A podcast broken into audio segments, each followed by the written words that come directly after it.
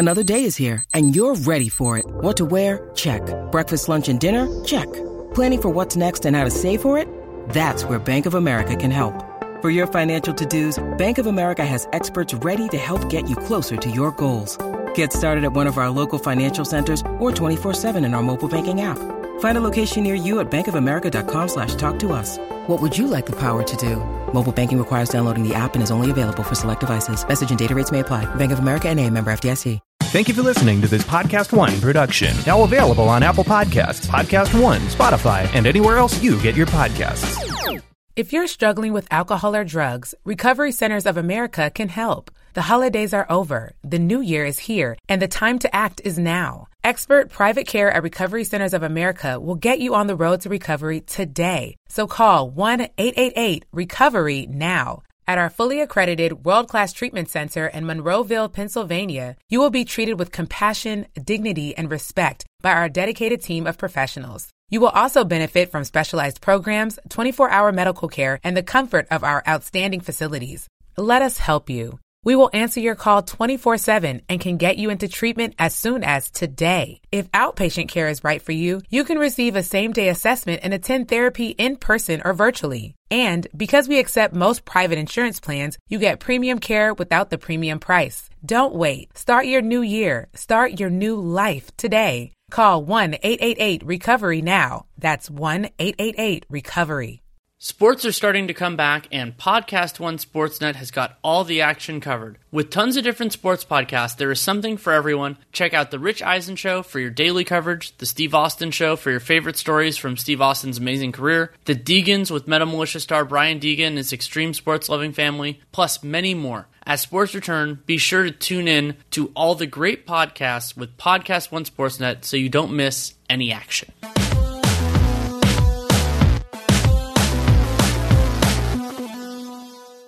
Welcome to Real Jam Radio. I am Danny Leroux, your host, and so happy to have you with us for this episode. My guest is Dan Feldman of NBC's Pro Basketball Talk, somebody who knows the entire league well, and that's exactly what I wanted to talk about. Well, not the entire league, mostly 22 teams of the entire league, but wanted to go through and really talk about the bubble, what teams are playing for, and what makes each team interesting, what we're going to be watching for. And I, I really enjoyed the conversation. Brought to you by Bet Online. Use the Podcast One promo code to get your sign up bonus. And of course, tell them you came from us. And you can also listen at the very, very end of this podcast.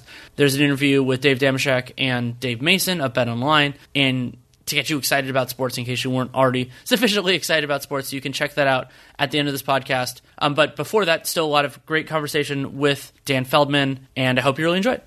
Thanks so much for coming on. Thanks for having me.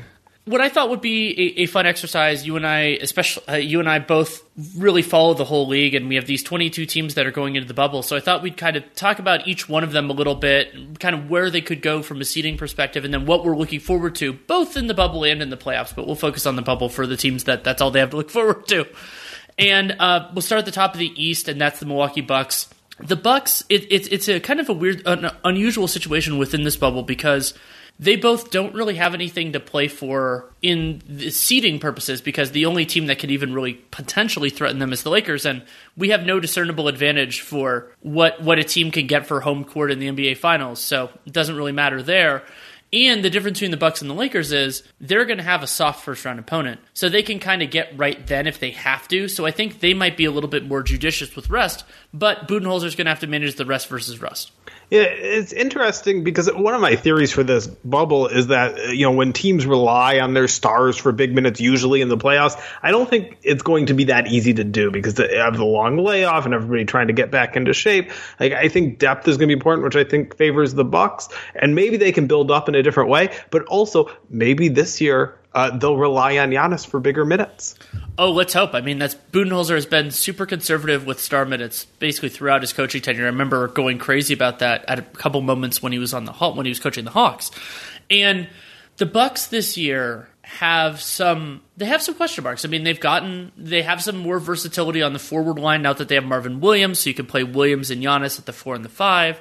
But I've wondered a little bit, even though Donte DiVincenzo has looked a lot better being healthy this year, whether they're going to miss Malcolm Brogdon. Yeah, I I mean I think if they miss him, it, it would be at point guard is where I'm a little more because oh, there could be right. shooting guard too, right? Uh, but but at point guard also, and I know they didn't have him play that as much, but they could have, and they chose Eric Bledsoe as their point guard, and I think Eric Bledsoe's pretty darn good. Had a good season this year, had a good season last year. I think he's a good player. He hasn't been good in the playoffs, and I don't know whether that's small sample. I don't know whether there's something about playoff uh, style or maybe even pressure that gets to him, but he hasn't been good as a team with championship hopes. And it's hard. It's going to be hard for the Bucks to win a title unless Eric Bledsoe plays at least close to the level he usually plays during the regular season. And I think that's possible, but we haven't really seen it. There have been some some tough moments for him. It's almost wait and see mode for me. Right, and the the challenge for Milwaukee is you can kind of think of this in broad strokes for various playoff teams is that you have to be ready for when a team could take away what you do best. I mean, they're not necessarily going to run into a team quite like Toronto last year, who could who could kind of be immune to what Milwaukee did defensively because of what Kawhi does, but then also take away what the Bucks want to do offensively. They're not necessarily going to run into that team in the East, but you do have to conceptually be ready for a team that could take away what you want to do. And a lot of times that's going to put more onus on your secondary playmakers, on the guys that you that you, you're comfortable with having the ball but aren't your main guy. And that was Bledsoe and Brogdon, and now it's more Bledsoe and question mark. Maybe Middleton gets some of that creation. He did do a good job in the non Giannis games this year, but it, it's a lot to ask. And like it's it, the Bucks are this phenomenal regular season team, and I think they have a very good chance of winning the championship. But maybe it's because you can't, you kind of can't feel it until you do. But I just, you know. I think that I mean I, they're my heavy favorite in the East, but you know I don't know if you have that same little like it's not it's not like doubt like that they can win. It's just doubt that you know like that it's going to all necessarily come together. Well, I think it's interesting how that's going to play out because I am convinced the Bucks are an awesome, awesome team. Like I don't yes. need to be sold on them, but I think there are several other teams that don't view them that way, that aren't afraid of the Bucks. But I think the Bucks are the type of team that would typically instill fear in their opponents. And I don't know how that's going to play out. Like, I don't know if that's going to make their opponents overconfident that they feel that way, or maybe it's healthier to feel that way, not to, to fear your opponent. Maybe that makes the Bucks more susceptible, even though they're playing just as well as the teams that, that make their opponents fear them. I don't know how it's going to play out, but I really do believe that other teams don't view them as strongly as I think you and I do. That could very well be true. And I mean, the having so few players that really have that playoff pedigree, even on other teams. I mean, they, they don't really have that many guys that have had this pronounced success. A lot of guys actually who have some more futility in their past rather than rather than real success. That is something worth keeping an eye on. A team that has less futility in their immediate past is the Toronto Raptors. Raptors are 46 and 18, and functionally that means it would be very hard for them to fall out of the two seed. The, the line that I've been using is that if they go 500, Boston has to basically go undefeated in order to jump them for the two and that's not going to happen. I don't think either one of those is, is going to as as talented as Boston is. But remember, you're you're only facing the top 22 teams, so there isn't even a way to get fat necessarily in the same way. So Toronto, I, I think one of the most interesting questions for me for them, and you'll hear me use this phrase a couple times in this podcast, is defining success. Now they're coming off of a championship. This isn't the same team, but being the two seed in the East is is a big success for me. But how does management see it? How does ownership see it? And remember, they have a lot of big decisions to make. And so if they make it to the conference finals, that's probably a success. But if, let's say, they lose to the Celtics, how do they see that?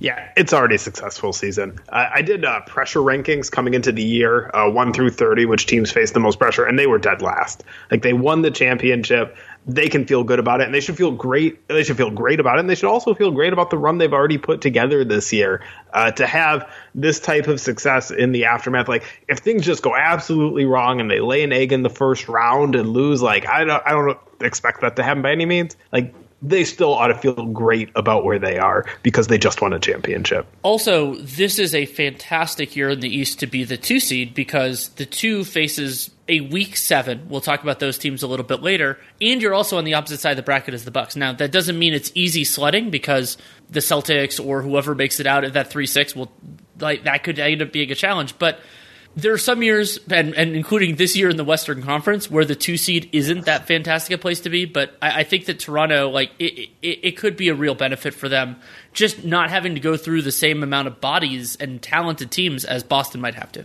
Yeah, no, absolutely. I mean, to, in that first round, uh, we're going to talk about the 76ers. I, I, don't know if we expect the 76ers to stay sixth, but they're in sixth right now. And you know, that's a real tough first uh, first round out. At seventh, whoever it is uh, will not be. It will, will not be. And we can jump. Well, so I'll mention briefly I that the Raptors, my big concern with them is, is not defensively. They have a ton of talent on that end. Nick Nurse is a wonderful defensive coach, and they have intelligent defenders, great athletes, communicators and they have enough versatility that I think they can go after a lot of different team strengths. But I worry that their offense is going to bog down. I mean, it's something that plagued the Raptors in earlier things. And yes, that was a different coach and different, you know, one different star player in DeMar DeRozan. But when I've watched them this year, as as good as they've been, you know, I, I, haven't really seen it in those moments of like, okay, we have to get a bucket. What are we going to do? And the other team is a really good defensive team, and that's part of why I don't have them in the top tier of championship teams. I have them, you know, a little bit below that, and there's no shame there. I mean, considering the departures they had without really replacing those guys with new additions, that's an impressive accomplishment. But I don't have them in the top tier.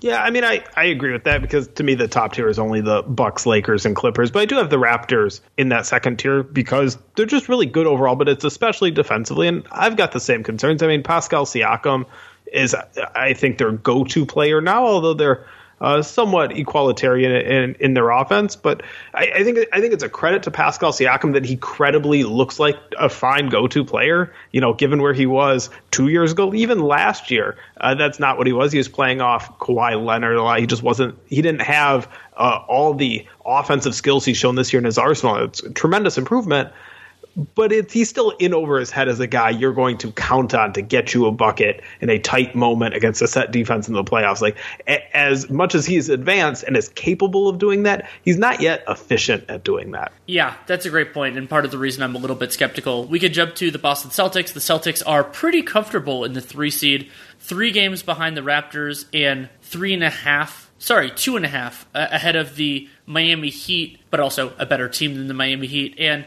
with Boston, I'm really interested in you know Jayson Tatum. The hiatus seemed to come at exactly the wrong time. He was really breaking out as an off the dribble pull up force.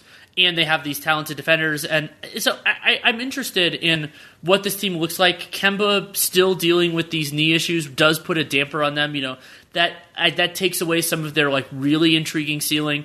But Boston, for me, it's a little bit more of a long term play. You know, I, th- their team is young enough, and if Kemba Walker could theoretically get healthier at a, at a future point, that I'm excited to see them this year. Not only because they'll be a fun team to watch, but because I wonder where it's going. Yeah, I, they're interesting. I think for the same reason that they're good now and they could be even better. I, am a believer in what Jayson Tatum was doing.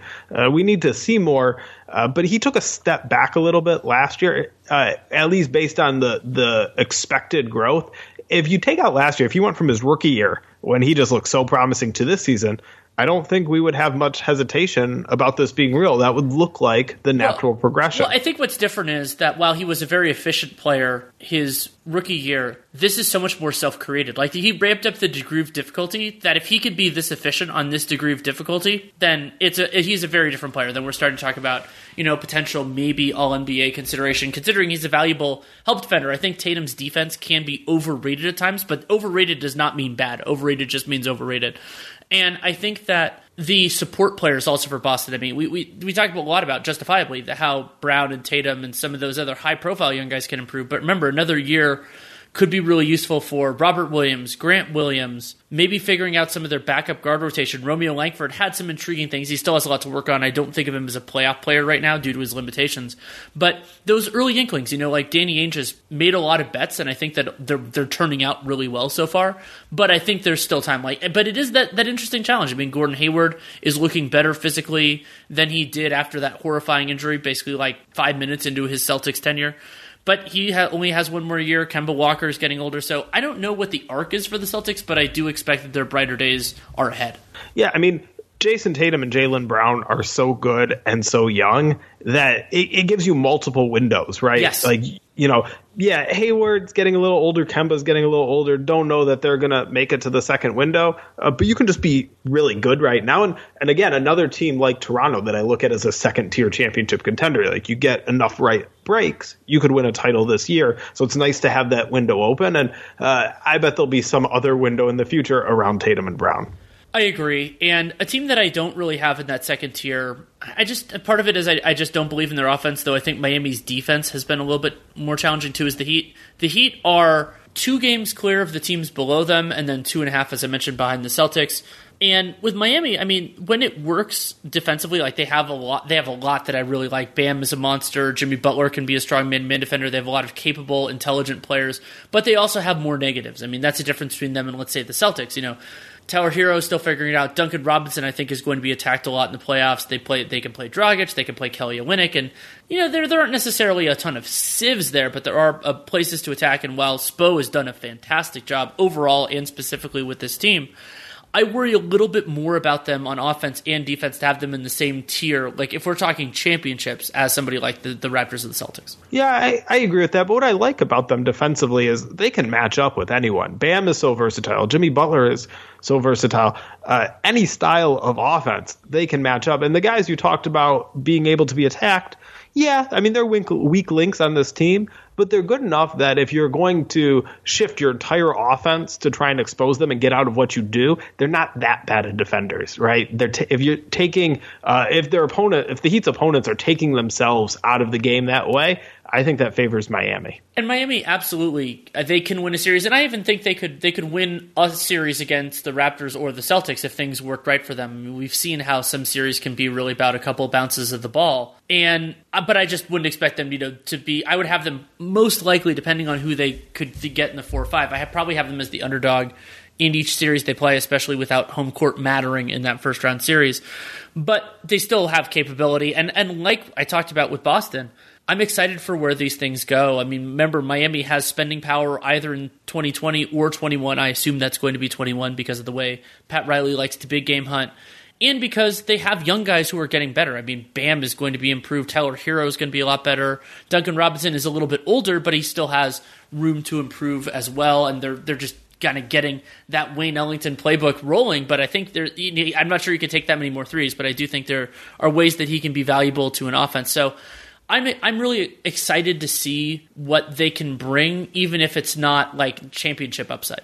It's really cool how the Heat uh, transformed themselves because they were in a pretty stuck position not that long ago, and they did it in so many different ways, right? You know, they, they took advantage of their their market attractiveness to lure Jimmy Butler. Uh, they drafted really well to get Bam uh, you know, they were uh, picking around the edges They get Duncan Robinson, Kendrick Nunn, and, and then that great trade. Uh, I guess I'd say for Iguodala, but more so uh, to unload the contracts to get rid of Dion Waiters, to get j- rid of James Johnson, to open up that space, and you know, even get back contributors like Jae Crowder. It, it's really a tribute to the front office of making so many different types of quality moves and then and them paying off together uh, into a good team with the upside to get even better over the coming years. Well, yeah, you and I are are so into team building, and it often is more about the margins than about the the high end stuff. I mean, Miami actually worked the margins well enough to you know set the table for the for the the Heatles back in 2012.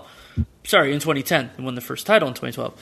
Um, but I, I think that these kinds of things are more like how a front office can really add add wins to a team is you know working with your G League, finding Kendrick Nunn and Duncan Robinson and making them into players within your system, and drafting well for the slots. Like it's not like they won the lottery and got the number two pick like the Grizzlies did with Ja Morant. No, they, they you know they've drafted well in the you know in the second half of the lottery, and that's exceedingly important. And they've developed those players too and yeah, that that's that bodes well. We don't know what what things are going to be like for them long term.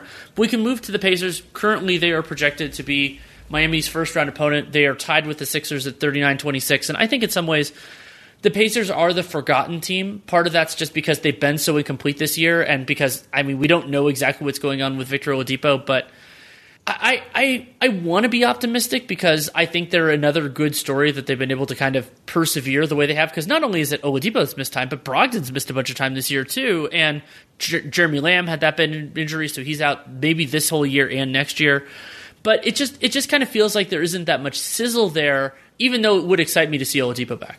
Talk to me about your Pacers excitement. I, I, think you said that you would have the Heat as underdogs in any potential matchup. Is that uh, really no? Not against the Pacers. Not against the. Ah, no, see, I know. No. I, I love that you call the Pacers the forgotten team and then prove your own point by forgetting them. Uh, yeah, no, no, I was just because I, I, think the Sixers are going to pass the Pacers pretty cleanly. I haven't looked at like the schedules. I'm not chewed, counting their eight games or anything like that, but I just think the Sixers are the better team going into it. But yeah, I mean, how are you feeling about Oladipo? I mean, it's it's a complicated thing because he's been such a talented player when he's 100%, but I, we don't know what we're going to get. Right. He was one of the. Uh, he was very, I'd say, destructive to the Pacers when he came back. Right. He's still playing like Victor Oladipo, taking a lot of shots, taking big responsibility, uh, but not able to do it, and that's fine. Right. That's what happens when you come back from injury. Uh, I think he's going to play. Uh, he played in this this scrimmage, and that seems like a sign. It, it's hard for. I'd be surprised at this point. I'd be surprised if he doesn't play. He's down there. He's making the sacrifice of being away from family, friends, all that. Might as well play if he feels up to it. And the fact that he played in the scrimmage makes me think he he will feel up to it. Uh, but I also don't think he really changes their position. To me, the Pacers are, yeah, they're the forgotten team. I also think they're a fairly forgettable team. I think they're capable of winning a playoff series in the right matchup probably won't. And I think that's true with or without Oladipo. That's just you know where this team is right now, and that's only because it's the the coming back from injury still Oladipo. Like if they had you know full star two way player, I'd say even underrated player when he was at his peak. Uh, that'd be different. But I just I can't really imagine them getting that Oladipo. That's a great point, and it's it's such a challenge to think about Kevin Pritchard's job this summer because he has to make a couple of tough decisions. One of them is if there is even a middle ground to extend Victor Oladipo, that's going to be a big challenge. But also figuring out what to do with this front court. And I think even if it's a weird sample of the Orlando games and it's not 100% Victor Oladipo, getting that information to figure out what to do with this team is valuable because I mean, without it, and, and even then, you don't want to read too much into the sample. Like if they, you know, they get flushed out of the first round pretty summarily by, the, let's say, the Celtics, that doesn't mean it's a disaster, blow the whole whole damn thing up. But I can imagine Pritchard wanting to really see what this team can do because he put it together for a reason, and he hasn't really gotten that chance. Uh, yes, I mean it'd be nice to see what they can do, but Victor Oladipo is headed toward free agency in 2021, regardless, right? You can't just wait. If you let him walk, that's losing a a really really good player for nothing if you don't trade him or no sign and trade emerges and uh, you know, there might be that might be the right call. You might just have to wait it out. But I think just waiting for the exact perfect right amount of information is not the answer. You have to confront these decisions as they come, even with incomplete information.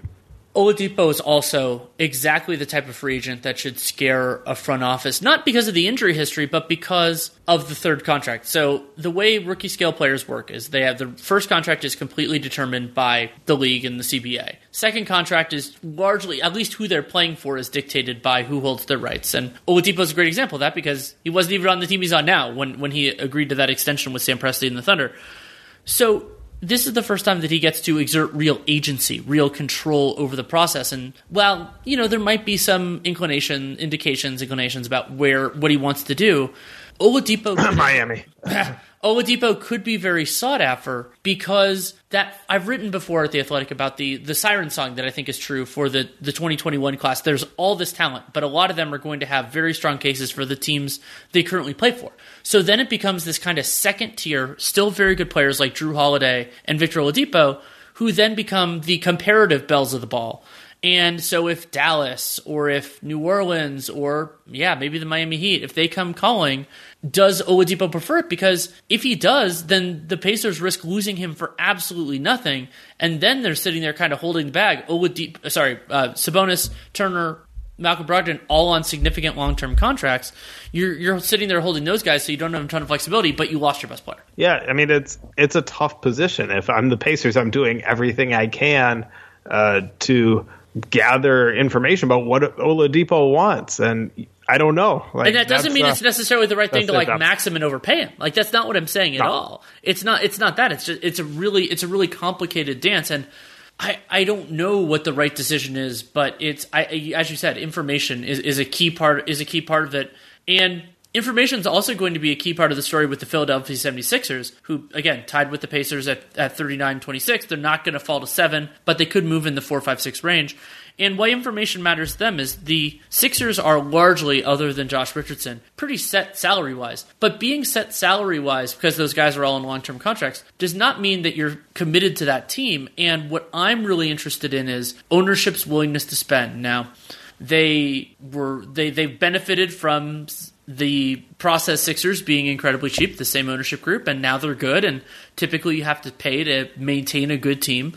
But committing to it and actually doing it are two different things. And this offseason is going to be where that rubber finally meets the road. Right. And coronavirus put such a, a, variable on it because, you know, before the season, they were pretty open that they were willing to spend, they were willing to pay the luxury tax. And, you know, their payroll could be so high, it matters where in the luxury tax. Like, oh, sure, you're willing to pay it, but this team might not be able to retain its top players unless it's you know X dollars above the tax. But now we don't even know where the tax line is going to be. We don't even know if there's going to be a tax line. So it is so tough to predict. But you are right. Like the more the team wins this year, the more willing ownership uh, will be to spend. That's not necessarily how it should work right? If you're going to spend on future seasons, it should be based on how much better you believe that makes you in those future seasons. But really, the best predictor of that, and maybe even overrated one, but still a good one, is your prior success. Yeah, that's very true. And part of why the Sixers are so intriguing to all of us is because this concept of their ceiling. I mean, they have incredible defensive talent, though it's not quite the same if they're going to bring Horford off the bench. You know, the idea that they could have like four really good defenders and, and Tobias Harris that looks like it might be it might be three really good defenders, Tobias Harris and Shake Milton, or other guys like Korkmaz and all the other different options, Glad GR3 and everything else that they can throw out there. But they still have immense talent and Joel Embiid, I still think that there's that there could be that there will be times that he is the best player in a series, and I don't know if that's going to be necessarily against the teams they're going to face, but those are the sorts of things that can make a team outperform their seed. Having high end talent, not really getting everything together during the regular part of the season, but thinking that maybe it could come together now. Yeah, I heard a theory, and I don't know if I buy it, but it seems plausible to me. So everybody talks about the the uh, enormous home road split for the 76ers. They're great at home, terrible on the road. What does that mean for neutral site games? And the theory I heard is basically look at Joel Embiid, and I buy this part of it. Joel Embiid is learning what it takes to compete in the playoffs. Uh, he he was younger before. He was just you know there was a game he was trying to win it. Like he didn't know how to pace himself through a long season. Uh, he gets banged up. He might run out of gas. Like he wasn't the same player at the end of last season. And so the theory is that maybe the way Joel Embiid is pacing himself is by just not trying that hard during road regular season game. So if it's that simple, if it's just flipping a switch, maybe this team is closer to the team that they look like at home. That's a really interesting idea, and I want to throw throw a concept to you. Nate and I have been discussing at various moments over the last couple weeks. This idea, we're on different sides of it. So you're not the tiebreaker, obviously, but you can.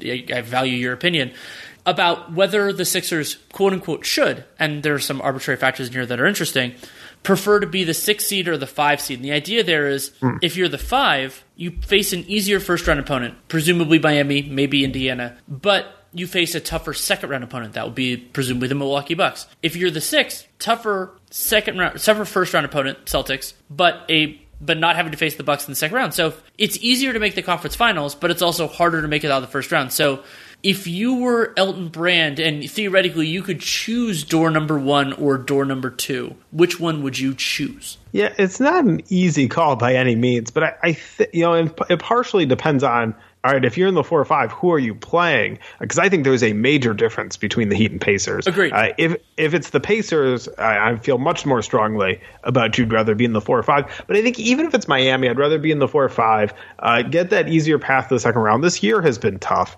It uh, the 76ers have just not come to expectations. And so, yeah, getting to the second round, you can feel all right about that and go from there. Uh, keeps, I think, think winning really keeps players' value intact. And so, as long as everybody's value is up because you made it to the second round, there are more trade possibilities in the offseason. And I also think, to some degree, the 76ers roster was built to face the Bucks. You know, to have Al Horford, I think, is a lot about Giannis. And so, sure, I'd rather play the Celtics and Raptor or Raptors uh, in the second round.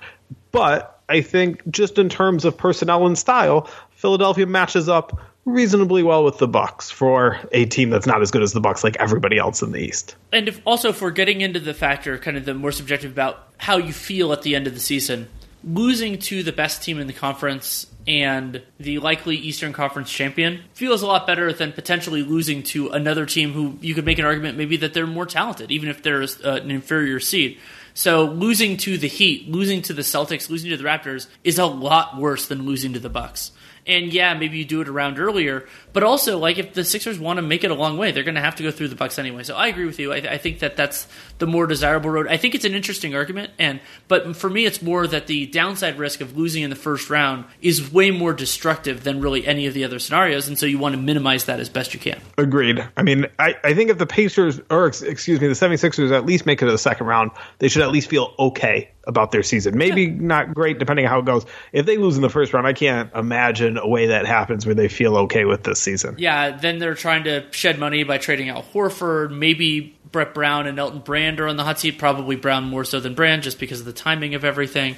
Yeah, but speaking of downside, Brooklyn Nets. They're, what a transition. They're thirty and thirty-four, and you know they're in the seven the seven eight morass with the with the Magic. And I mean, I guess I'm excited to see how Caris LeVert fares. I mean, he's he's going to have a lot of mouth to feed, and he's going to be dealing with some whiplash if he's still on the Nets because now he's the only mouth to feed, and eventually he's going to be, you know, deep, deep in the pecking order with Kyrie and Kevin Durant in, in the fold, much less, you know, like their full complement of guys like Spencer Dinwiddie. And so I wonder if I mean Levert has his money. That that part of it's not really a factor here. But I felt for a while that his best case scenario is not being a part of the Nets. I think he's going to be marginalized on next year's team, both as a starter and theoretically in second unit. So I guess this can work as an audition for somebody else to say, "Hey, that's a guy we really want," and to prioritize him in free agency. Yeah, I think he has some ability to play with those other stars, right? Just just because uh, he he's uh, can do just so many different things, right? He can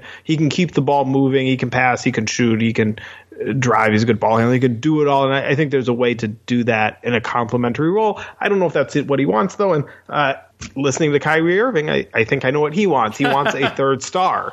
And it's hard to construct a trade for a third star that doesn't include Caris LeVert. It does seem like he'd be the, the centerpiece of that. And this is a great opportunity to showcase him because the rest of the roster is so lacking. And because it's so lacking, the Nets could also get another asset that they could use in a, a trade for a star, which is their own first round pick if they miss the playoffs. Oh, that gets into a really a really interesting question. And partially due to my, you know, being a pick protection guy and everybody kind of knows that about me at this point people ask me a lot of times about teams tanking to keep their picks. And sure, if you can do it in like the Warriors Harrison Barnes situation, or there are numerous other ones in the past, you do that. But generally, what I've said, going back to the pick protection pieces I've written for Real GM, The Sporting News, and now The Athletic, is teams never tank their way out of the playoffs. And the reason why is because if you want to go from an ownership perspective, you lose revenue of the home games and you lose some prestige. This Brooklyn Nets team doesn't really have those same arguments because they're not getting any home games, even if the even if they make the playoffs. And their point to let's call it season ticket holders, to people watching their their local RSN games next year, doesn't involve them making the playoffs at all this year. Right. I mean, they still have Kevin Durant. They still have Kyrie Irving coming. Uh, a lot of the guys on the roster are you know substitute players. They're not going to be around. Uh, yeah, like who cares? Better things are ahead for the Nets anyway. Uh, it's interesting. I agree with you. Like teams really don't tank their way out of the playoffs. It doesn't happen. Uh, but I, I, thought it was interesting. This was maybe a, a year ago now. Uh, Daryl Morey said that the Celtics in 2004 should have tanked rather than make the playoffs. Uh, occasionally, you'll hear an executive talk about uh, tanking and kind of admitting it. Uh, this is the only time I've heard an executive on the record say that he believed that was the right choice for his team. Those Celtics, they only won 36 games. Uh, you know, they were they were bad. Uh, one of the worst playoff teams in a long time. Uh, but still, like the prestige of the playoffs is usually worth it. This is a case where it's not and necessarily. And, and, I don't know. There's there's also the the kind of the interesting plausible deniability that is if they play badly enough that they're in the the play in games with the with the Wizards. This Nets team is terrible from a talent perspective, and while the Wizards aren't aren't really better. I mean, losing those let's call it two games because we presume that the Nets would be the would be the eight. It's almost impossible for them not to be. The it, it would be you know it would be kind of disheartening, but at the same point, it wouldn't be shocking, and there would be ways to. to they, it wouldn't have to be like Mark Madsen firing off a bunch of threes. It would just be them losing in a horrendous two basketball games. So I, I think that the Nets have at least two probably. All right, I think the Wizards' best player is Ish Smith. How many Nets are better than Ish Smith who are going to be playing? Uh, I think Caris LeVert is better. Agreed. I think Joe Harris is better. I think Jarrett Allen might be better. I agree. Yeah, so they're, three? They're, they're better than the Wizards. But but here's what I think happens sometimes, right? Because the Nets have been better than the Wizards throughout the season. Everybody knows where the Nets are. The, the players on the Nets know that nobody good is is coming to Orlando, and whether that's uh, from management directly or players all making individual choices, I don't know. But players know what's going on. They know that this team isn't going anywhere. Uh, if if the Nets through management through Coach Jacque Vaughn they start to do things because it looks like maybe on that level they'd rather keep the draft pick. Like players know what's up, and I often say that that tanking is not obviously it's not players on the court trying to lose, but sometimes there's just a malaise throughout the organization that starts at the top and trickles its way down. And if players don't really feel motivated, if they don't feel like the organization values winning in that moment, like they're not going to try their hardest. They're not going to work their hardest. It's only natural. Like they might want to. They might be as committed as they can be, but when that's the tone set, it's hard to be that committed. Totally fair. And I think there's more optimism around the Orlando Magic. The Magic are only half game behind the Nets, but they're also healthier and I would say better at, at you know at this version of full strength, and because we have Kevin Durant out as as a set thing. And so for Orlando, I, am I'm, I'm a little bit intrigued by you know Evan Fournier has this player option, which can decide whether he's going to be a free agent in 2020 or in 21 and maybe we get to see Jonathan Isaac. I I, I still want to see Isaac in a different situation. I'd love to see him at center, which is not going to happen with this team for a bunch of different reasons. So there are things that I want to see. Markelle Fultz getting to play in the playoffs is going to be pretty exciting. I, I wonder where that's going to go, but it's still it's it's a one and done situation. Man, we've uh, we really hit the bottom of the East when we're saying we're excited to see Markelle Fultz in the playoffs. Uh, I'm not. I mean, it's fine. Like I'm excited to see anybody in the playoffs, uh, but not him more than anything. Uh, he has done a great job of making himself a viable NBA player after everything that's gone on. That's absolutely to his credit, but it's in a way, it's with a style, with a non-shooting style of him playing hard and playing physical and doing some cool things. Like there's not enough upside where I'm excited to see him uh, in the playoffs. I, I, don't know. I'm so burnt out on this Magic team, and maybe it's only uh, unfair after it's only been one year of them being on this level. Uh, they're kind of unimaginative. They're they're big. I like how the, I like their defense. Right. I I mean Steve Clifford's done a nice job. A lot of those players have done a nice job.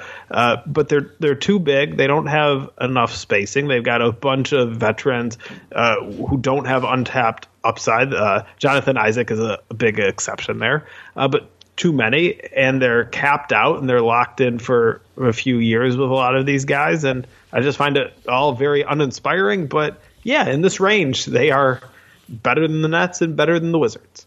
Yeah, I mean, comparatively inspiring might be a misnomer in some senses, but in another way, it does it does kind of work for this Magic team. And I I, I think the challenge there is something that, that you kind of got to of where do they go from here? And I think that they are a cut above everybody that could potentially be rising out of the bottom for the nine seed if we're going to pencil in the Wizards. I mean, maybe the Wizards are competing with the Magic for the eight nine. Maybe you want to think about it that way.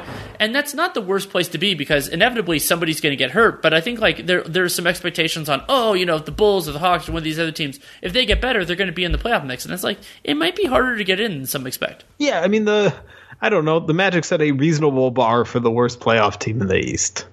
Yeah, that, that's a good way of putting it. Um, the Washington Wizards, 24 and 40. Lucky to be there. I guess you could say lucky is a relative concept, construct. I don't know how the players feel about it. Um, I don't really have a ton that's exciting me because Bertans and Bradley Beal aren't there. I guess seeing Mo Wagner, seeing some of their young guys get get a few reps, and that will be notable. But what does excite me about the Wizards is the idea that at least those guys are going to slot in to more reasonable places when John Wall and Bradley Beal return, potentially Davis Bertans as well. And the weird incentive structure that like i'm guessing as an organization the wizards want to make the playoffs way more than the nets do and maybe that leads to some some fun stuff. Oh yeah. Like the wizards would and i'd say should feel good if they make the playoffs. I mean this was a real bad year. And you know I, in the moment i don't think we're going to give them a ton of credit for getting into the playoffs this way if they make it right? If they get within four games and then win two playing games you know it's a little convoluted backdooring their way in and then probably getting smoked by the bucks. But if they can build off of that if we look back in years and say oh hey the Wizards uh, have made the playoffs three years in a row instead of two. Like that'd be nice for them, I guess. Like it's not the the biggest accomplishment, but yes, I do think they want to make it. Uh, I just I don't know. I was gonna say I don't think they have the the talent to get there, but in this race they do. they do. Uh, let's end the East with a, a, question I've been thinking about a little bit. You don't have to use the current bracket. You can move teams around as much as is reasonable. What would be your most preferred matchup for the first round, the second round, and the conference finals, East only? All right. Well, the second I, I, round. I, I, can answer if you want to. Oh, sorry. Go ahead. Oh, oh, yeah. Go ahead. Give me a minute to think about this. Okay. So I think the second round is the clearest. That would be yep. a Raptors Celtics series. That'd be really exciting. That's more interesting than anything anything against the Bucks and or those teams against anyone else. First round, I think I'll go with one that's already on the board: Sixers Celtics. That would be really fun. Um, I, I th- they haven't played in, in a little bit. I'm interested in in how this Sixers team has matured a little bit. Also, you get the Horford dynamic would would be fun. Uh, so yeah, that would be there. And then for the conference finals, it's tough. I mean, I think for me, I'd probably go with the Celtics because a that means they played well enough to beat the, the Raptors, and so that means maybe Jayson Tatum's rolling. Maybe that was really for real, and because I think the the Celtics have a couple of structural things offensively that give the Bucks challenges defensively. They shoot a lot of pull-up shots, which Milwaukee concedes, and they have a pick and pop big in Daniel Theis. Not that the Raptors are slouches there if Marc Gasol can actually hit shots. But and Ibaka can of course too. But I just think Celtics Bucks would be a more interesting series, just like maybe more fun to watch than Raptors Bucks. Yeah, so I'm with you on Raptors Celtics in the second round. That's the easiest. Uh, first round could be several, but I, I like the idea of the 76ers Celtics. Uh, it's a lot of pressure on both teams. Like whoever loses in the Oof. first round, that's a real bummer. And I, I like when that stacks up sometimes. Like it's not really fair, but if it stacks out that way, yeah. Uh, in the conference finals, I will say Bucks Raptors. I really like how this Raptors team plays. Uh, I like them fighting to hang on to their uh, uh championship reign, making it that far. Like they're going to play hard. Uh, you know, Nick Nurse has challenged uh, Giannis creatively, defensively, and they have the talent to do it even without Kawhi. It's not going to be the same. Uh, but I think the Raptors could put up a, a, good enough fight, and I'd like to see them have that opportunity uh, if I got to pick. Yeah, that's totally fair. That those were the two that I was considering um, in terms of the Bucks Raptors and Bucks Celtics. But yeah, that, that's that's fair. Plenty more to talk about with Dan Feldman, but first a message from Bet Online. Thankfully, there is no shortage of action going on with our exclusive partners, Bet Online. Sports are slowly making their way back, with UFC, boxing, NASCAR, and soccer leading the way, and Bet Online has all the best odds and lines coming for upcoming games and matches. So visit Bet Online and use the Podcast One promo code to receive your new welcome bonus, and of course, also tell them you came from us. And also, make sure to stay tuned at the end of this podcast as sports analyst and host of Good Sports, Dave Dameshek, discusses the welcome return of sports with BetOnline's Dave Mason. And if you need more, BetOnline has simulated NFL, NBA, and UFC happening every day live for you to check out. And if you're looking for something other than sports, BetOnline also has hundreds of live casino games, poker tournaments, and all the best props in business. So whatever you were looking for, check out BetOnline and make sure to use that podcast one promo code for your new welcome bonus whether you're going to their website or using your mobile device. So check out BetOnline, your online wagering experts. Let's jump to the Western Conference. The Lakers, sort of similar to the Bucks in the respect that they are pretty locked into the number one seed, and then number one versus number one doesn't really matter much, and the Bucks have an advantage there anyway. So for the Lakers, though, they have a tougher first round opponent because whoever makes it out of that eight seed morass is, is going to be probably playing pretty well, and they're a better team than whoever the eight seed is in the Eastern Conference. But I, am really interested in, in the Lakers, you know, how all these pieces fit together. And something that I've been keeping an eye on, Nate is the one who clued me onto this, is they've had some real struggles in terms of crunch time offense. And maybe their personnel, they can figure some of those things out. Maybe it's some gameplay stuff. They looked good in a couple important games, including one fourth quarter comeback against the Clipper, or not comeback, but put away against the Clippers. But I, I don't know. I, there's still I'm still a little bit tentative on them. As great as they are, like there's no question that they're a title a, a top tier title contender. But it's like, are they the number three title contender of those three? Yeah, as far as crunch time offense, I just trust LeBron. Uh, in the biggest moments against the tightest defenses, he's done it. Like yeah. he makes good decisions. He's got the individual capability. Uh, he's got shooters around him. He's got Anthony Davis. Like I, I, just trust him in those moments. Yeah, I mean, he was the best clutch player in the league a couple years ago, and that was a big part of the Cavs' success. So, like, I mean, it's not, and yeah, he's 35 going on 36, but I mean, he still has that. He was great this year. Yeah, yeah. Uh, and so I don't have doubts there. I mean, there's a reason that we, when every time we talk about clutch stats, we always add the caveat: it is a small sample. You don't know if this is revealing or not. Here's why it might be. Here's why it might not. Like always, you can never just assume clutch stats are telling you a full story. And in this case, I particularly don't. Uh, yeah, to me, honestly, they probably are the, the third of that top tier, but there's a reason we lumped all three of those teams into the same tier. I don't yes. think there's much separation. Yeah, I don't think there's much separation. One guy that I'm going to keep a close eye on is Kentavious Caldwell Pope. He has a you know a challenging contract situation just because of his his nature, the nature of him with Klutch and his his time with the Lakers, but also because they need him to do more with Avery Bradley out and Rajon Rondo out at least for a little while and and so I wonder how he's going to fare. Now they don't need him to like run the offense or anything crazy like that, but with KCP and Caruso and some of these other support players, like they're going to be asked to do more than they have been at previous moments in this last couple years.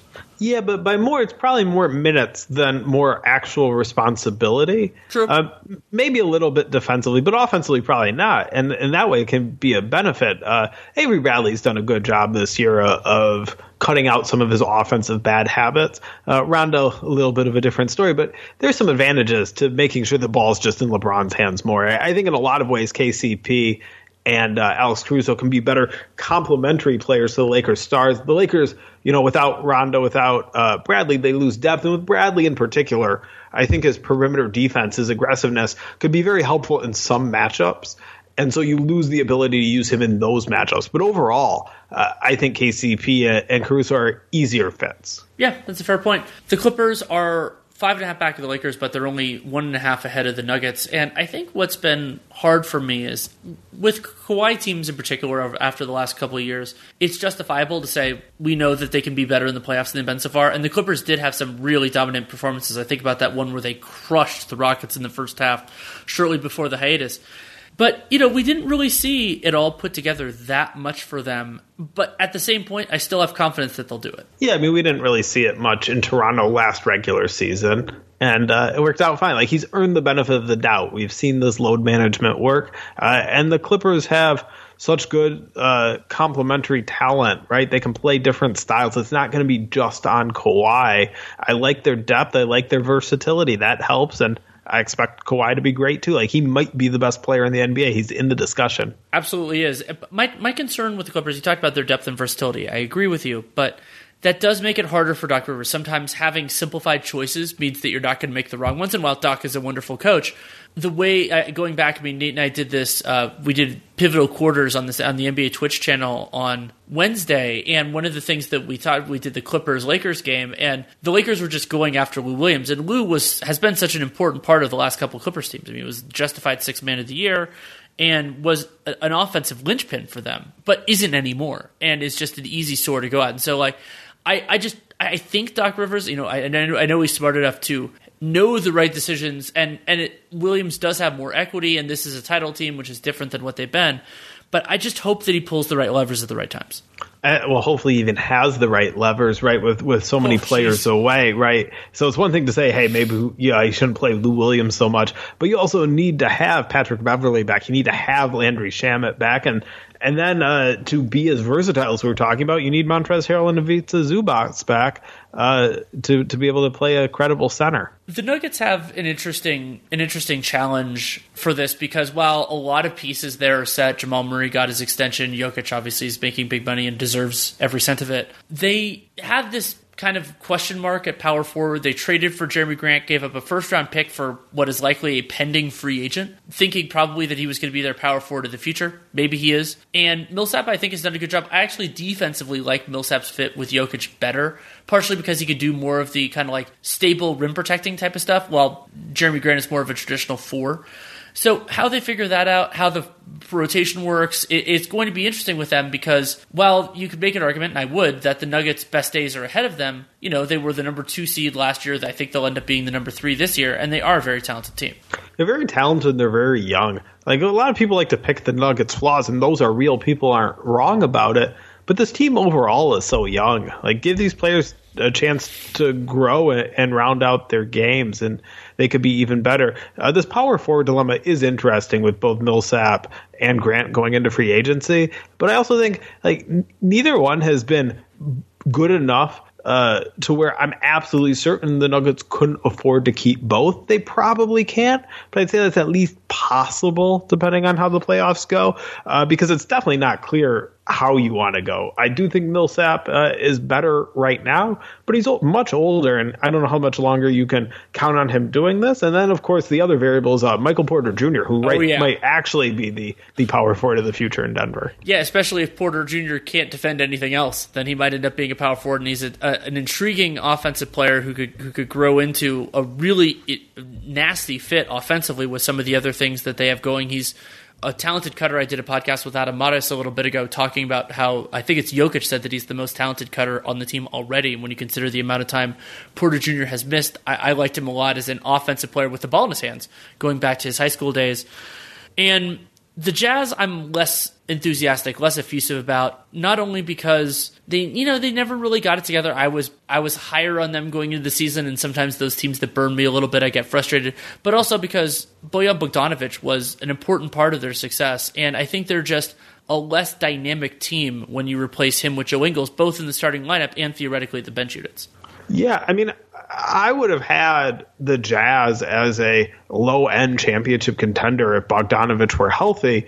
Uh, I think he might be the biggest loss of any team of who you would have expected to have in the bubble, at least based on when the, the regular season Yeah, got so not suspended. like a pre-existing injury like Kyrie or KD or something. Exactly, exactly. Uh, and and I think long term there's some danger here because we know about the rift between Rudy Gobert and Donovan Mitchell.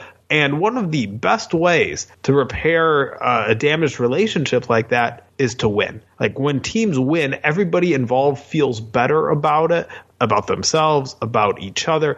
It all just works together and snowballs. And when you lose, it's the same thing, but in the other direction often.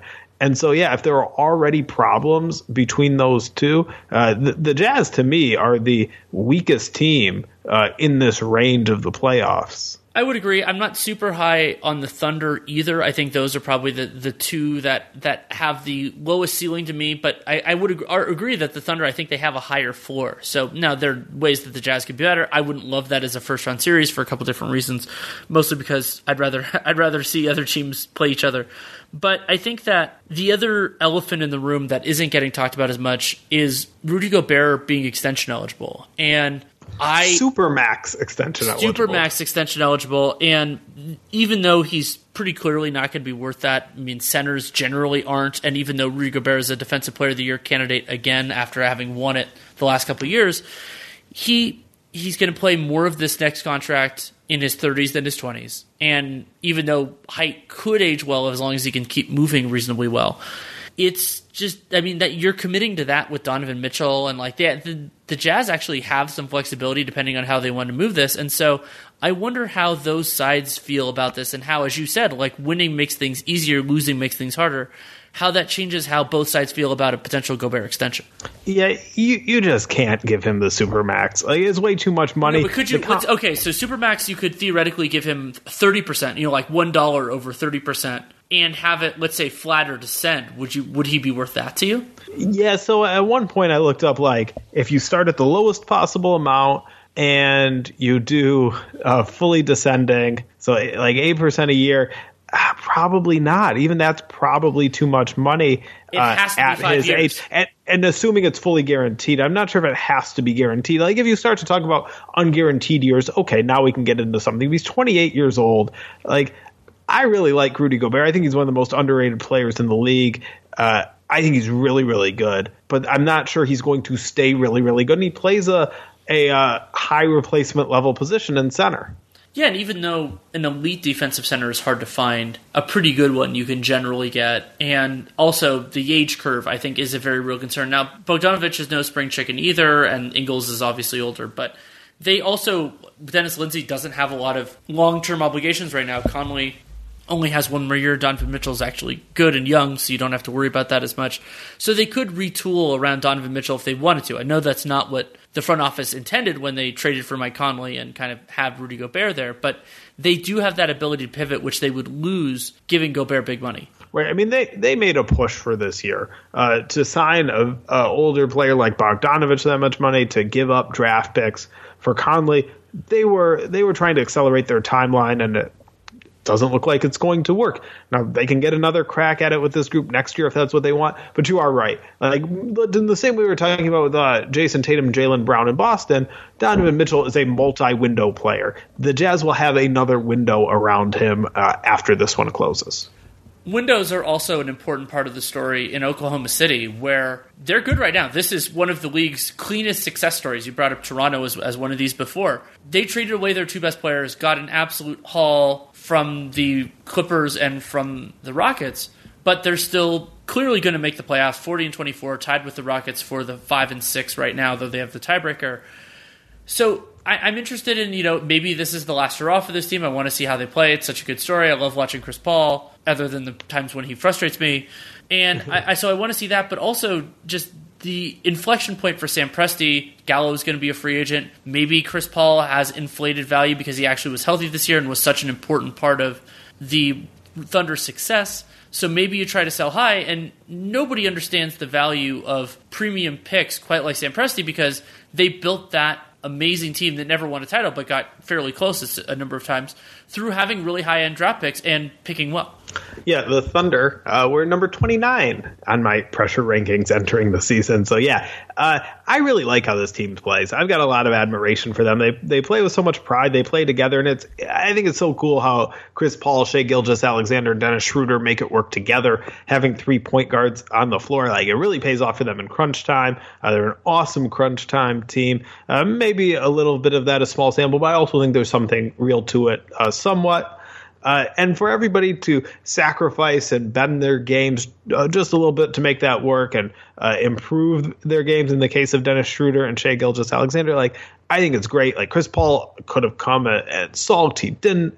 Uh, I like this team, and they do have all those other draft picks. It, it's cool to to be winning and yeah, sure, the the Thunder might in future years not keep this together. They might tank. That's the only draft pick they can control is their own. That's how you get the super high end pick. Uh, none of the picks they have look destined to be that, but between all of them, maybe one does, maybe not. Uh, so it's it's not necessarily a team and a style that's going to last forever, but I do appreciate it for this moment. Absolutely. So the team they're tied with is the Houston Rockets. I have a couple different branches. I mean, I think they're one of the most compelling teams going into the bubble. And the Rockets, because of their ceiling, you know, when this, what they really, D'Antoni structured this around Russell Westbrook. They got Robert Covington, and I, I think they have the third highest ceiling in the Western Conference. But that still means you have to be face theoretically both of the the Lakers and Clippers. But what I wanted to ask you was Let's start with this. Houston potentially they're on the kind of this the five six border, and one of the important parts about the five six border is who you could face in the second round. And so if you're Houston, you know, yeah, first round opponent matters a lot, but there's no guarantee they're going to make the second round. Would you rather face the Lakers or the Clippers?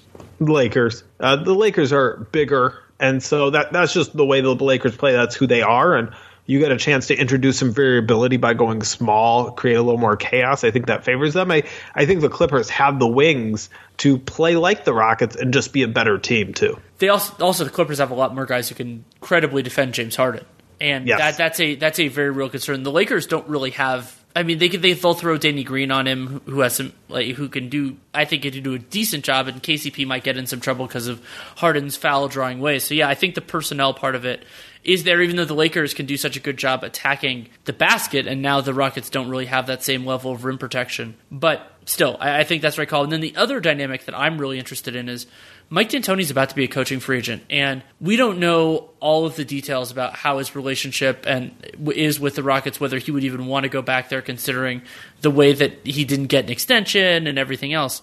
But also, D'Antoni has this opportunity with everybody else basically in the same damn hotel to teach all, to show all these other front offices why he would be the right coach for them, either to get leverage for Houston or just to be in a different situation. Yeah, sure. I, I would tell those other teams though, uh, be careful because D'Antoni is a great coach when he has players who fit his system, and he's a terrible coach when he doesn't. I'm not sure.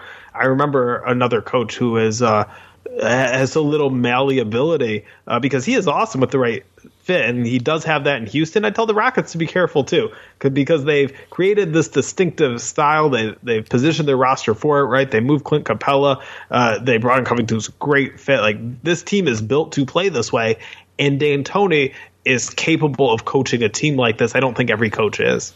When and what's interesting there is that the Rockets and Suns, those two teams are very different. But you're right that there have been certain configurations of talent that just didn't work very well for D'Antoni. And yeah, it'd be it'd be interesting to see him in a different circumstance. I, I think it's very possible that we see that. Uh, one team I don't think he's going to jump to is the Dallas Mavericks. They already have Rick Carlisle, and Dallas. Their upside is absolutely tantalizing. I mean, they were great offensively. The the best, if you want to use the phrasing, you know, not relative terms, but comparative terms, but in pure offensive rating, best offense in NBA history. Luka ascending to MVP status makes this season a success no matter what happens. But Dallas, I would love to see Dallas move off the seven line because I would say the Clippers are the least interesting opponent for them to play in the playoffs.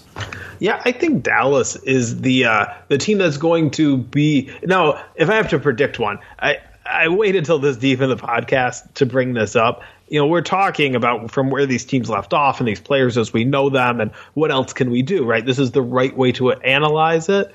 But also, who the heck knows? After such a long layoff, and everybody coming like, I just think we have no idea. There are going to be a ton of surprises. I think. But if there was one team that I'm going to predict is going to be better than their record coming into the, the bubble, I think it's Dallas. Uh, I think they were better in the record during the regular season. I also think, like we talked about, I'm not sure the star players are going to be able to handle the big minutes uh, in the playoffs like like they often do because everybody's still ramping back up. I'm not sure the conditioning is going to be there, but I like the Mavericks Mavericks depth, and I think Rick Carlisle is especially good at using depth. Everybody on this roster is the type of player that Rick Carlisle knows how to use well. That's a great point. And if you want a piece of evidence to help you, cleaning the glass does you know how a team's wins differ from their ex- from their point differential expectations. The Mavericks underperformed their point differential by the second highest margin in the entire NBA, behind only the Detroit Pistons. Next team is the New Orleans Pelicans, the team we'll talk about in a little bit. So, your argument, I mean, they were sixth in the league if you take out garbage time in point differential this year. And that is truly impressive. I mean, they were about league average on defense, but when you're league average on defense and the league's best offense, you can be there. And so, yeah, I mean, they're, the Mavericks, the challenge is they're three games in the loss column behind the Rockets and Thunder, but maybe they can push that a little bit. Maybe I haven't gone through their schedule too rigorously because I think as as you just got into predicting this, I think can be kind of a fool's errand. But it is. I, I'm I'm wondering what's going to happen with them and you know, they are in the same sense of like the happy to be there, where this season is a success no matter what happens, but it could be more of a success. I'm going to put you on the spot. I haven't looked through the schedule easier. Uh, Mavericks, uh, seven seed, yes or no? Yes, I'm going to say no. I hope you're right. I really, really do. Um, let, us go to Memphis. Memphis is the favorite for the eight seed, partially because they have a three and a half game lead on everybody else. That doesn't necessarily mean they're going to get into the playoffs and face the Lakers. Another team, huge successful season. I mean, Ja Morant leading it, a lot of relying on a lot of young players, and that's different than having a young team. Is that they're they're leaning on it. You know, Jaren Jackson, Dillon Brooks playing a lot of minutes. Unfortunately, we're not going to get to see Justice Winslow. That makes me a lot less intrigued by the Grizzlies this year. They're going to have to fill those wing minutes somehow. That's a big question. But there's a lot to look forward to, and I'm excited to see how Ja Morant fares in this pressure cooker, where he's facing defenses that are going to be keying on him a little bit more. He had such a wonderful, justified to me Rookie of the Year season because of how the awards ballots are going to be done. So I, I, I love watching Ja. I'm going to love watching him against the top 22. Yeah, I mean the the Grizzlies are the team I'm second most excited to see more of, and Ja Morant's probably the player I'm second most excited to see more of. Uh, it's a great distinction about not uh, or about not just being young, but relying on the young players. I, I'd say the veteran, the guy who I wouldn't describe as young that they rely on the most is Jonas Valanciunas, and they've got a couple other bigs, young bigs uh, in Jaren Jackson and Brandon Clarke in the rotation. I just love Jackson and Clarke's fit together, and so there, there's not a place where you go, yep, that's a, there's some veteran here that's going to be irreplaceable, and once they move on from him, there's going to be a huge step back. Like that's a, something you see with a, a, lot of young teams, like similar, like we were talking about Denver. If Denver loses Paul Millsap, uh, they're a young team, obviously on a different level, but if they lose Paul Millsap, I think they're going to take a step back as they adjust, and other players have to develop to be able to fill that. I don't think that's true of Memphis. This looks like a team uh, that is ready to rise, and they got a great opportunity now to get a lot of valuable experience. Yeah, and they had that really memorable game against the Lakers before the hiatus, where one of the games that really kind of sold me on Memphis being a viable playoff team when I considered them the least likely playoff team before the season starts. That shows you what I know. Let's go to the Portland Trailblazers, one of the Western Conference finalists last year, and beset by injuries. And it is exciting that they're going to have their their big man combo back. Uh, Nurkic and Collins didn't play together at all this year because Nurkic missed the whole year and Collins missed most of it. And I'm excited about that. That doesn't mean I'm super thrilled about the Blazers. They are kind of the, they are kind of the team that we thought they were. So I, I, think in some ways it's going to be weird that Portland Dame is intensely fun to watch. He shot a ridiculous 40% on pull up threes this year. But I think that a lot of people are going to be rooting for other teams over them, including the New Orleans Pelicans, to get that eight seed. Yeah, uh, we'll get to the Pelicans, my team I'm most excited to see in a sec. The Blazers are okay, I guess maybe. Like uh, Damian Lillard is the best player in this race for the eighth seed, but even with him, like the Blazers were pretty bad throughout the season. This is a flawed team. I don't think Jusuf Nurkic and Zach Collins are just going to fix that. Uh, there's still a huge hole at small forward uh, and especially with Trevor Ariza not playing. Carmelo Anthony, I think, is going to play more small forward. He looks like he's in great shape, and that's absolutely to his credit. And maybe it's going to go better than I think. But even as well conditioned as he looks, I don't have a lot of confidence to, in him defending out in space. And that's a real concern theoretically if they get the one seed because the Lakers have the best forward combination in the NBA. Or maybe if you're going to slide them to the four and five, then the best four or five combination in the NBA. And I think that it will be a real challenge for Portland in that circumstance. Now, Damian Lillard is not somebody that, that the Lakers have a ton, ton to match up with, and I love I love watching Dame. But let's move to the team that I think we're both rooting to to make it more over them just from a kind of a fan perspective, and that's the Pelicans. They looked so good when they were together. Zion only played in 19 games, was absolutely electric. They have a lot of intriguing sport players. They really haven't had the whole thing operational yet this year. And also because I, brought I brought this up with a few teams, including the Pacers. David Griffin has a lot of decisions to make over the next couple years. He has to figure out what's going on with Jrue Holiday, who could potentially be a free agent in 2021. Lonzo Ball and Josh Hart are up for extensions this year. Ingram, we kind of know where that's going. And getting, even if it's weird fractured intel, I think that stuff could matter. The fit between Zion and Derrick Favors, the fit between, you know, a, a couple of these other pieces. So I'm not only am I excited to watch them because they're exciting to watch, but because it matters moving forward. Yeah, they have so many good players who can play different styles, and it has come together best when Zion is playing. He he is an energizer. He, he raises everybody on the floor for New Orleans, and so yeah, it could go a lot of different ways. They are versatile. I do think they have the highest ceiling of every team in this race for the eighth seed. Uh, you know, and be a lot of fun to to see them play more in the playoffs. Like, you know, we were kind of robbed of not getting to see more of Zion this year. That, that's the reason everybody is so excited to watch him. Uh, not only is he thrilling on the court, oh, we also just haven't had much opportunity to see him, and that's what's different than everybody else in the league who has played like a star. Because he has played like a star. I'm not saying he is a star. To be a star, uh, you've got to contribute, you've got to be available, and all of that. Uh, but when on the court, he has absolutely played like a star yeah, the impact stuff is really there. And the other reason why I get really excited about New Orleans, the same thing happened to me with Dallas earlier this year when Luka had the ascendancy. And, you know, you could go back to OKC a few years ago, the Warriors at different moments. It's that once a team has a real, like, young players that are worth getting really excited about, like potential, like serious, serious upside, then you start to have these bigger conversations in your head or with other people. And I'm not saying the Pelicans are there yet, but they're working their way to that place. And that's where I start really getting excited about, like, oh, look at all these things they could do because then there are actual stakes. You know, we're not talking as much, you and I aren't gushing about the Orlando Magic because we kind of know what they're going to be. And even if they had a little bit more financial flexibility, you can do that. The Pelicans, like, the sky's really the limit here. I mean, Zion, Nate and I talked about it when we did the South, the Southwest player rankings, which you you can hear. But, like, players don't have the usage that he has and the efficiency that he has without running an offense. Like that doesn't happen. Like he's an extremely unusual player. And you think about that he's just getting better. I mean, he's 19 years old. He was coming off a surgery, and I, it, he would be kind of setting a new mold if he's going to be, let's say, an MVP caliber player. But that happens all the time. Yeah, yeah. Um, and all the impact he's making right now it's while being a horrid defender. Yes. I, I, think, but I think a lot of that is conditioning. Uh, he he has so much he can do, and he's putting his effort into offense. Uh, but he has defensive tools to be a lot better. Uh, and, he, and, he, was better and, at Duke than he's been at New Orleans. Oh yeah, and it, the interesting thing is I, the Pelicans' defense has been better with him on the floor, and I think it's just because there there is uh, an inspiration in playing with him, right? You well, know you have a chance. You want to defend harder, and also when you're scoring more, uh, you get a chance to set your defense. And that's that exactly too. where I was going to go. The feedback loops. I mean, if you have a more efficient offense, then your life is easier on you defensively because you don't have to face as much in transition. Their transition defense has been horrible this season, so facing that less is is impactful.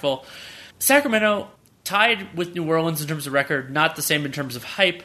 Part of that for me is I was genuinely, I think, more excited than most about the Kings' place in the bubble because of De'Aaron Fox. I thought he'd really come on in the last little bit of the season, but his ankle sprain, even if Fox is available at the start of the bubble games, I don't think he's going to be 100%, and that's going to put more weight on a lot of other guys' shoulders. And I think it's, you know, kind of a their best case scenario is, is really having almost everybody healthy, and it doesn't look like that's going to happen. So, you know, they're there and they're more exciting than the Spurs and the Suns, but I, I don't know. Yeah, not only are they more exciting than the Spurs and Suns, I think they have a, a much better chance of of getting into the play-in yes. than the Spurs and the Suns. Uh, the injury besides De'Aaron Fox, the other big one is uh, to Marvin Bagley. And yeah, the long term concerns there are real with the injury, right? You want to give him a chance to play. You want him to to grow. Uh, you want to see what he is. All of that, I get it. Just in terms of winning the season, that might be a blessing in disguise because of his stature, because of where he was drafted, like I, I think there's a tendency to want to play him too much, to play him over players who are better right now. Like Richaun Holmes had an awesome season. Richaun Holmes is better right now. Nemanja Bjelica probably better right now. And so to, to give uh, some of those other players more minutes, Harrison Barnes a power forward, if he's available, better right now. To give those players more minutes and not have to work in Bagley uh, could help the Kings right now. Yeah, and I mean Bagley. Remember, Divac in the offseason paid Dewayne Dedmon a lot of money with the idea that Dedmon could do for Bagley what he did for John Collins, which was defend the rim, so then Bagley doesn't have to be that center defender, but also space the floor so that if Bagley doesn't have to do it, incidentally, John Collins is now shooting at a, at a rate that Bagley has not yet so far. But that didn't work out, and now they have Richaun Holmes. And Richaun Holmes, great season. I mean, really exceeded my expectations. I've been low on him for a long time, and he's blown past them to his immense credit.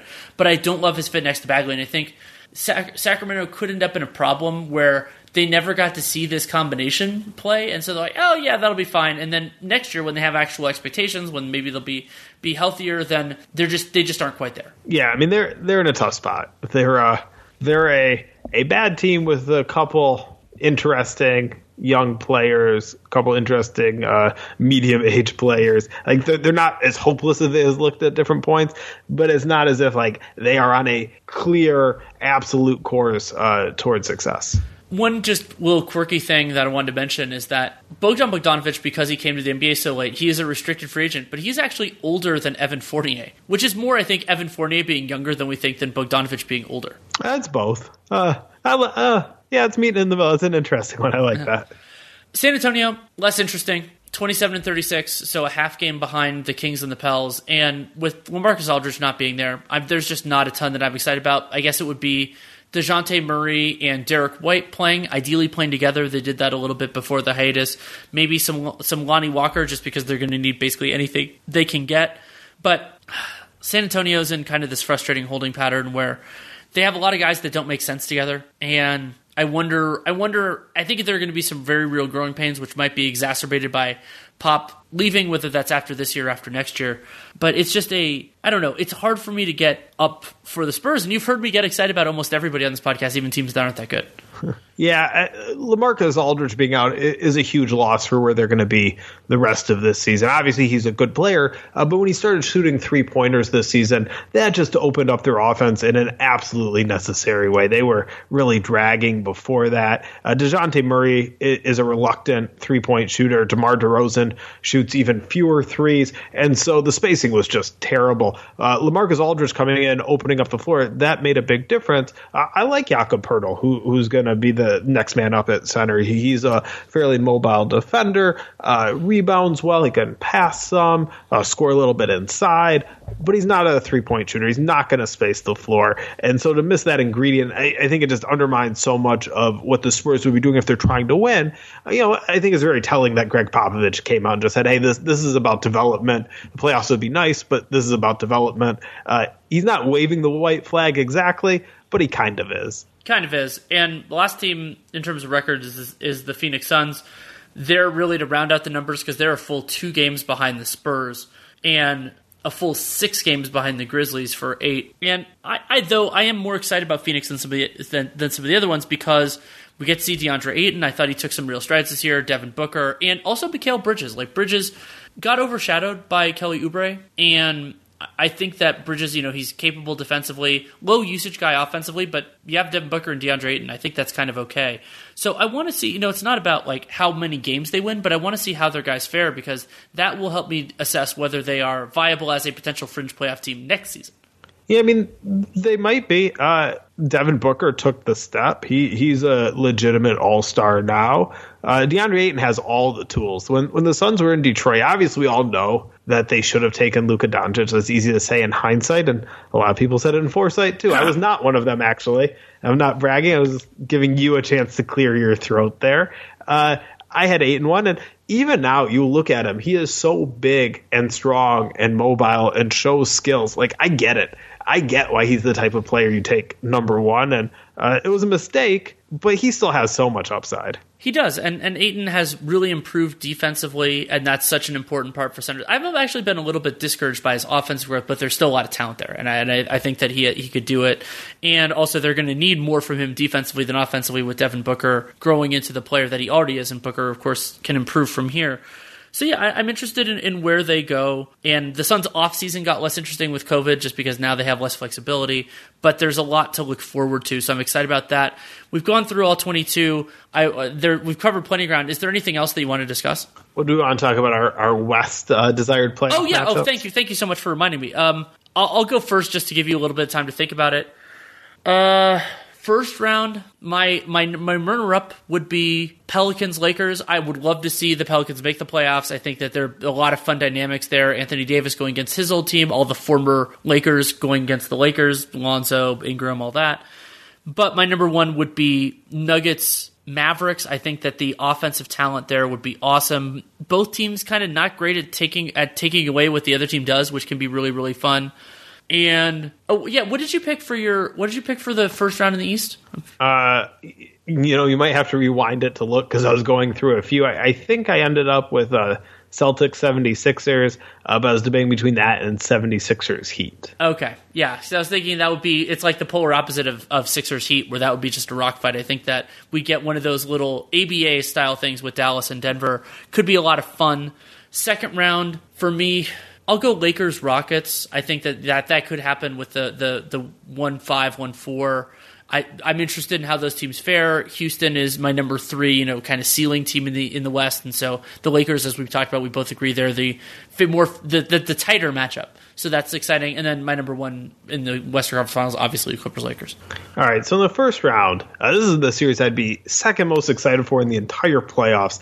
Give me Rockets Thunder. I think that'd be so fun as a matchup. I love the idea of Chris Paul going against the team that that dumped him, uh, Russell Westbrook against his old team, but especially Chris Paul uh, going against a team that gave up first round picks to get rid of him. Like just didn't seem to want him around anymore. Everything that went down with James Harden, uh, I, and those are very differently uh, styled, built teams, right? The the Rockets are high ceiling, low floor. The Thunder are low ceiling, high floor. Uh, I think that'd be a great matchup. Uh, in the second round, I'm with you. Lakers, Rockets, differing styles.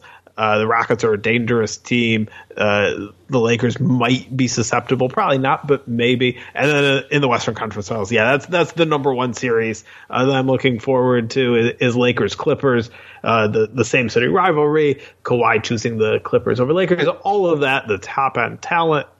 That would be just awesome. I hope we get that. I hope we do too. Uh, I already asked you it, but you you correctly moved me to the playoff series. Is there anything else you want to discuss?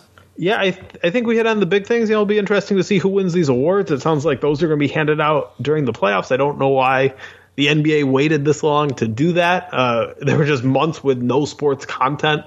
A lot of sports fans wanted something. All of the games that are going to count are already decided. They could have done these awards then. Uh, you know, you wouldn't have been able to present the awards or do a show, but you could have, I don't know, you could have done something virtual. I think would have captured a lot of fans. I think it was a big missed opportunity. Uh, but at this point, yeah, that's part of what I'm looking forward to in the bubble is is seeing who wins these awards. Yeah, it'll it'll, it'll be worth watching, and uh, it is weird. Also, just the passage of time between when the games happen and when voting happens. I think that's going to be weird too. I mean, could have had it be more fresh, even though we didn't know exactly where it was going. I mean, they could have done the voting a month or two ago when they knew that the bubble was going to happen. So yeah, it's a little bit frustrating, but I'll, that frustration will be superseded by the excitement to have actual basketball, and that's coming up real soon. Can't wait. Thanks again to Dan Feldman. You can read his work at NBC's Pro Basketball Talk, and of course, you can also follow him on Twitter at Dan Feldman NBA, D A N F E L D M A N NBA. Love having him on, and thankfully, amazingly, hopefully, only one more episode of Real GM Radio before we get to real basketball games that count. The bubble games, I mean, real scrimmage is obviously going on right now, and already have a guest lined up for that. Hopefully, everything goes to plan there. I'm really excited about that to to kind of go in a different direction with this, and if you want to support the show, there are a lot of different ways you can do it. You can subscribe and download every episode. That is super important for this show in particular because Real GM Radio will never come out on a specific day of the week. You can't get into a habit. So if you subscribe, then it'll just pop into your podcast player whenever that happens, whether it's Apple, Spotify, whatever, whatever you're choosing to use. We should be on it. And if we're not on it, please let me know. Also, word of mouth, extremely important. If you like a single episode or the show in general, tell other people that you do and leave a rating, leave a review in the podcast player you're choosing. It's a great way to help other people find the show. And the most important thing you can do for this show and any other that has them is to check out our sponsors for this episode. That is our friends at Bet Online and use that podcast one promo code to tell them you came from us and of course to get yourself a sign up bonus. And you can listen to the interview that Dave Dameshek did with Dave Mason at the end of this. That's another cool thing that you can check out. As I said, Real GM Radio will be back next week. I'm going to do before the game start because Nate and I are going to be doing a lot of Dunked On as soon as the game start. We're doing live NBA casts. We're going to be doing some other really cool stuff. So keep an eye on our Twitter feeds and Dunked On going back to five days a week, starting, I guess you could say, starting on Friday for the opening night games. We'll be, we're kind of doing a different schedule the first week because we want to talk about new games as much as we can. But we'll be getting back into that rhythm. And also, you can check out my work at The Athletic. I'm doing the, what I call the solo off-season previews because now I'm also doing collaborative off-season previews. So both those are rolling along strong. My own, I think I have five out, six probably coming out Friday Friday, and then the collaborative previews with Seth Partnow and Dave Dufour. We've done the entire Delete Eight, and now we're working on another series, which will not really be surprising when you think about what could be after the Delete Eight. So we'll be working on that. You can check that out soon. If you have any feedback on the show, good, bad, or indifferent, Danny Leroux, NBA at gmail.com is the way to get that information to me. I will take the time to read it for sure. If you take the time to write it, I will respond if I can. I apologize that I'm not always the greatest with that, but my priority is to read it to make sure that your input is into my brain. And I will res- reply if I can. Sometimes I'm a little bit slow on that, but I do read it. It goes into a separate place, and that's important to me. And that seems like more than enough for now. Um, stay tuned to listen to the interview, the Dave Dameshek talking with Dave Mason. And thank you so much for listening to this podcast. Take care and make it a great day. All right, you've already heard the news, but let me be the one telling you the news. Let's pretend that I'm the one giving it to you for the first time sports are coming back and there's nothing you can do about it at this point. So, your chance to bet on sports now with our exclusive wagering partner, betonline.ag. And joining me now is Dave Mason, who's going to be sharing some of the updates of what's coming next to Bet Online. What's happening there, Dave? Uh, lots finally. it's oh, been an interesting goodness. few months. You, know, I was, I was I was promoting ping Russian ping pong and marble races and all that sort of stuff, and I didn't know what the heck I was doing. But now we're back to some sports I'm somewhat familiar with, so I'm I'm pretty happy, but getting really busy too. I hear you, man. I mean, a, the the summer's been consumed. Who knew so many people would love golf? But of course, when you when you can uh, lay down a little bit of loot on it, it makes everything a little more fun. And now just out on the horizon. If you you don't even have to squint too hard because they're right there for you.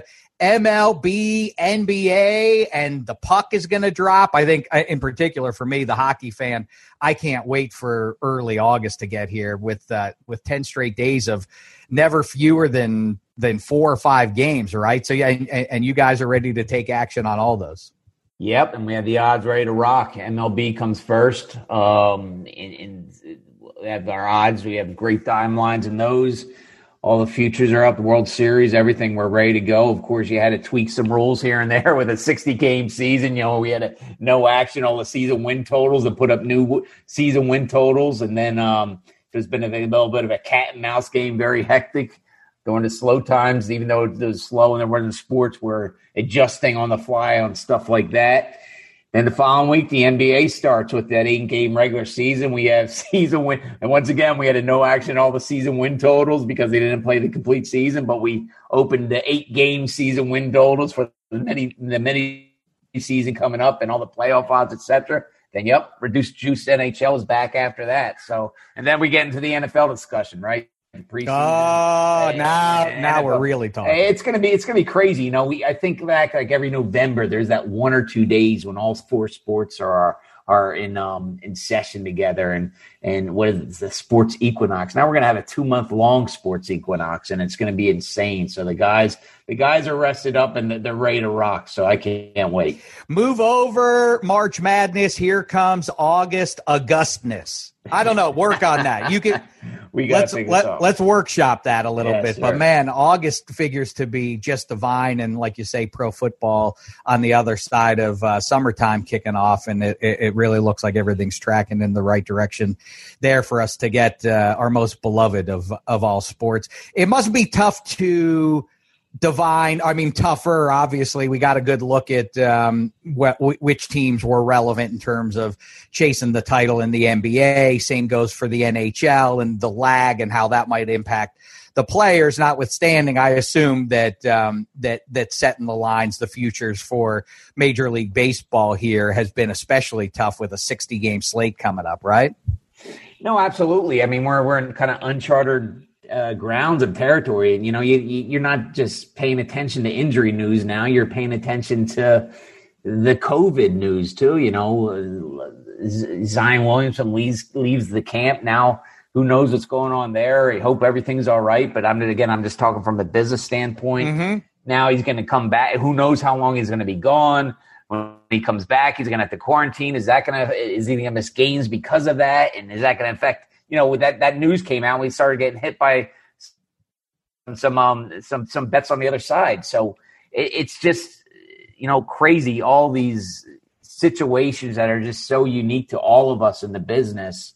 Um, you know, I mentioned all the no action and season win totals, and then putting up uh, amended season win totals for an eight game season for God's sakes. So it's it's gonna be it's gonna be an interesting few months, but uh, we're just so happy the games are back. We know there's gonna be some unique situations where you know we're gonna get hit and. uh you know the injury reports are going to be different than they used to be, right? Uh, yeah, it, it will adapt. Betters will adapt, and and as long as the games are on TV tonight, that's all we care about. We'll yeah, I, I, mean, yeah, it's not being cavalier. Obviously, everybody's uh, everybody's aware of how bizarre the the 2020 year has been on so many fronts, and I wonder though if there's a, some uh, smart angle of looking at guys in Major League Baseball specifically who have a knack of coming, you know, guys who who light it up in in uh, early season uh, perennially, guys who whose bats are right. hot in in you know April and May, and then they tend to cool off in the second half. Of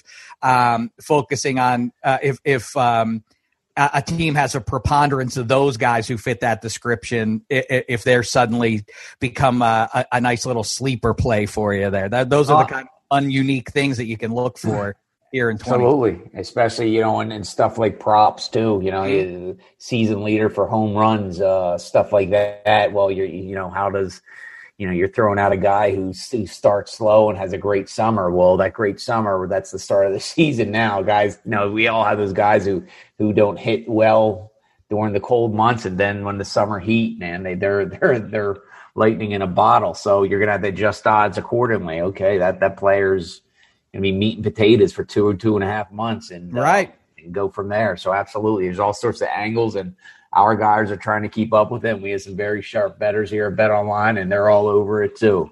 Well, believe me, I'm looking at uh, the NFL futures as we speak, and uh, uh, given more time, I would go over all 32 with you, give you my uh, my uh, bets on all of those. But let's save that for another day. You know, we don't have to cover 100%. it all right now, Dave. Let's uh, let's kick it down the road before things kick off and review all of those, and and maybe we can offer up some Dave Dameshek's best bets, and then the listener, the savvy listener, will promptly go against all of those and win a lot of money um, with with with Bet Online AG. But in the meantime, thanks for the for the time, Dave.